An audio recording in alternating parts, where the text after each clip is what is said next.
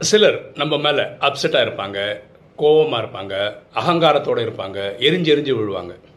அவங்க ஒரு லோ ஃப்ரீக்குவென்சிலே நடந்துப்பாங்க. நம்ம எப்போவுமே ஹையர் ஃப்ரீக்குவென்சியில் இருந்து எல்லாருக்குமே பாசிட்டிவ் வைப்ரேஷன் தான் கொடுக்கணும்.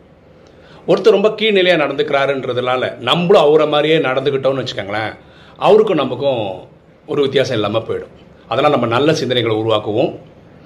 எண்ணம் போல் வாழ்வு